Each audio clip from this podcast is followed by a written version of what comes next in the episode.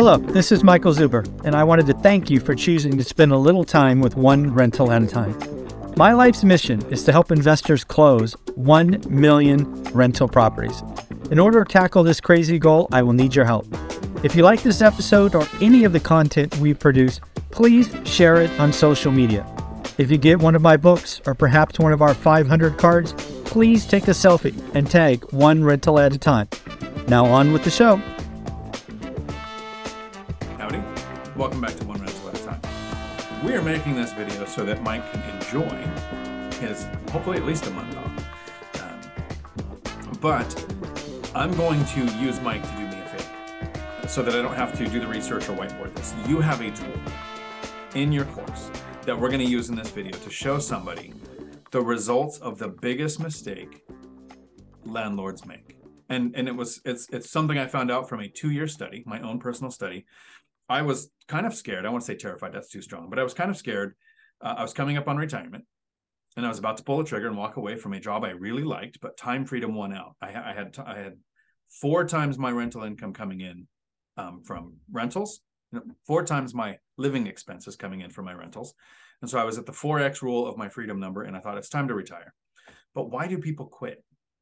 Why are there people who used to own properties, and how do you find them? How do you even talk to them? So my study was trying to find people who used to own rentals, and it was almost impossible until I found out that there is a place where they exist there's a community of people called Choose FI. They watch the Money Guy show, and they are all about stocks and retirement accounts. And um, not that they're my nemesis, it's just not the way I invest, right? But it's people who tried real estate, failed, or have never owned a rental and have all of the bad advice in the world to share about how bad mm. rentals are.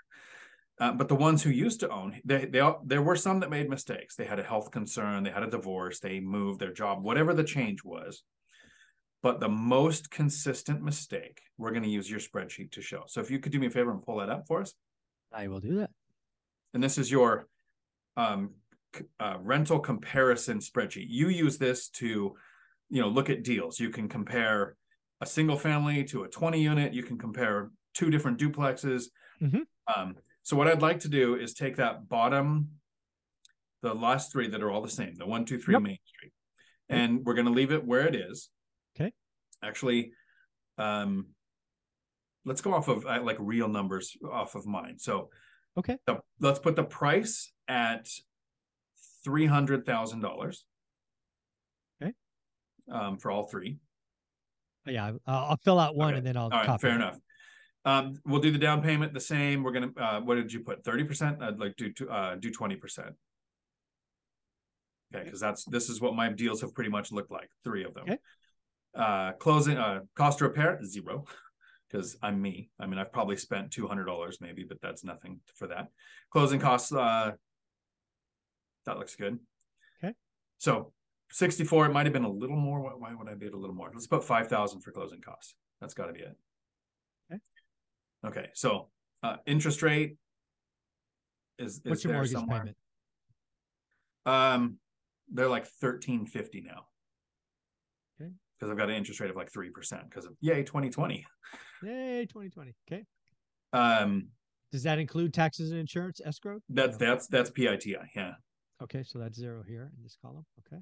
Okay. Um Property I self-manage, so that's zero. Utilities. Other, no utilities, all in tenant's name. Vac or just reserve. So vacancy and capex, I do 15%. So um and and on the soft end, my rents are three thousand. So I, I, they're more than that now, but they're they were fifteen hundred aside before. So now like they're above that. So that's like four fifty a month. Yeah. So at, at the first year though, they were probably fourteen hundred rents. So let's put that at twenty eight hundred for for rents. because it's a duplex. Okay, and you want fifteen percent of that? Fifteen percent of that. That's what I set aside. Yeah. You're so good at I'm not an Excel guy. So this is why I think this is a beautiful thing for me to people to show people how the biggest mistake landlords made had them quit real estate. So again, what you're telling me just to check the logic here is that was a 19% yield day one. So I'm trying I'm trying to think I had to be missing something. Um try 25% down. I think that might be where I messed up. So it goes to 15. that looks more realistic. and then yeah, there's there's something missing, but that looks that looks more like what it should be. It was 25%. I did a house hack and then two 25s and then a 20 for a house hack. So I was throwing my own math off with what was in my head. Okay, so again, we're we basically have the same house three different ways. Yep. Or three versions of it. Everything is the same. That's the key. Okay, so so here's where this this thought came to me, and it was actually a viewer, uh, and I wish I had the memory to, to remember their name, who pointed this out. Let's say you now have property management at 10%. So pick that second one down, add 10% for property management.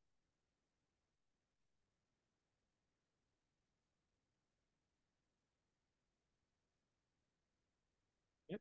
Your yield drops like 4%, almost. Pretty much, Yeah, right? it- which is really more like 30%, right? Right. Uh, of thir- yeah, 30% of what you were getting, right? Yeah. Absolutely. Four, four percentage points Correct. on Oh, your no, yield, right. which Yeah. is 30% of what you were making. Correct. So consistently, almost every person who used to own real estate and now doesn't, which was my fear. I was like, how can real estate give me so much freedom? And there are people who chose to sell them, go back to work and invest in stocks for another 20 years Mhm. to be anywhere even close to what real estate was producing for me. Right. They didn't raise the rents. Oh, Consistently this is this is. Graham Stephan in a nutshell. He did. He he he even said it in a comment on your channel. He said, "Look, I, I sold some properties because I can get a better yield in a saving account than I was getting on these rentals." But to be honest, I hadn't raised the rent in 10 years. Well, how, who right now in 2023 wouldn't love to be paying 2013 rents? Yeah, exactly. Right? The owner would be losing money.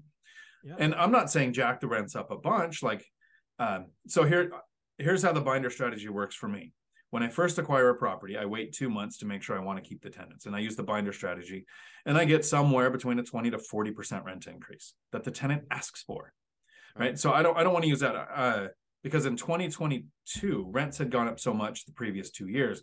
I used the binder strategy on existing tenants that I'd had for years because I normally do the rent increase we're going to talk about, but that year I got a my lowest was 20%, my highest was 28% rent increase that the tenants asked for That tenant request. at tenant request Tenants are happy, very little tenant turnover, massive rent increase. So let's look at we'll take the property management out. That was to kind of make a point of where this thought came from. Normally, what I do is every other year, once a tenant is in place, and historically normal rents in my area, if I did a 5% increase to the rents, Okay. this is what would happen to my yield.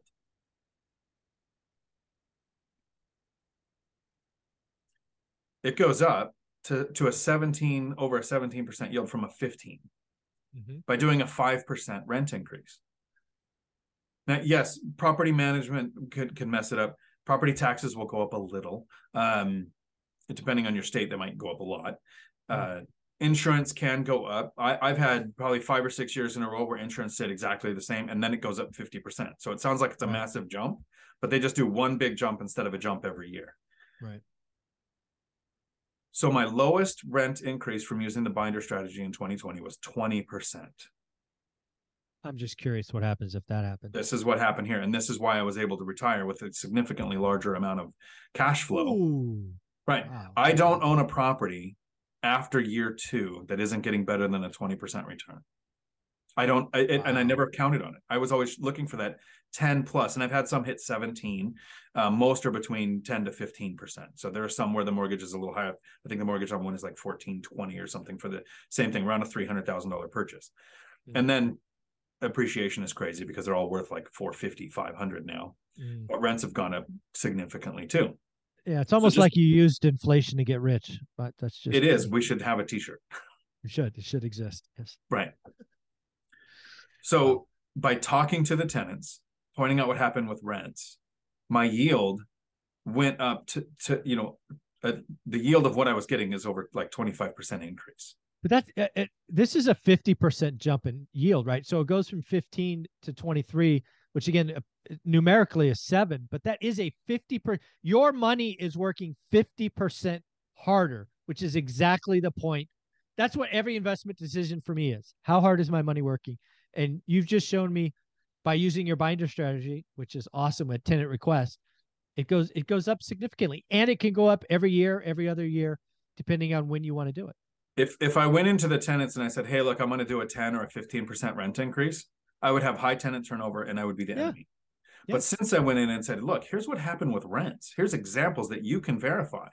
Mhm. And the tenants asked for that 20 to 28. They didn't ask for the 35 to 40% that we could show happened in that year, right? So I could have had I could make more money if I had tenant turnover, but then I'd be the bad person kicking someone out of their house. I don't want to do that. No, And it- yeah. I'm lazy also. So I like to keep tenants in place. But I expected 2022 to make about 168,000 in profit and it hit 203. Like I'm doing my taxes now. That was the profit after setting aside for um, future repairs and everything. Like a $40,000 increase of what I was expecting because this this viewer who was watching my channel pointed out 10% in property management is is a lot of your your profit. It's not Yes. 10%, right? It's 30 to 50%. So what's a 5 to 20% rent increase? There you go. The number one mistake owners made was not raising the rent. So if you are going to raise the rent, small incremental amounts can have a huge impact. Graham Stephan would still own those properties that he sold because he wasn't getting a good return. And if you want a bigger um, increase without feeling like a bad person, use the binder strategy because the tenants on board, part of the conversation, they're actually happy after the conversation ends. And I have a video coming out where two of my friends use the binder strategy, and both of them lowered the rent from what the tenant suggested. Nice. Exactly. That's how they feel. That's how the tenant feels. Exactly. So Everybody wins. everybody wins. I love it. Yeah. So, folk, uh, Dan, where can people find you? Because you put out amazing stuff, uh, and you always call yourself lazy. I call you efficient, but that's okay. Uh, when we get a chance to hang out somewhere, you'll see how lazy I am. Like, like you, you said, can can we make some videos together for, you know, I'm taking a trip, and I was like, okay, great, I'm gonna do the same thing. I'm gonna be on trips too, but uh, anytime after 10 a.m. because of lazy. And here we are. Yeah. What's your channel, buddy? Dion Talk Financial Freedom, and you can find me in the How to Get Started One Rental at a Time course. There you go. Thank you so much.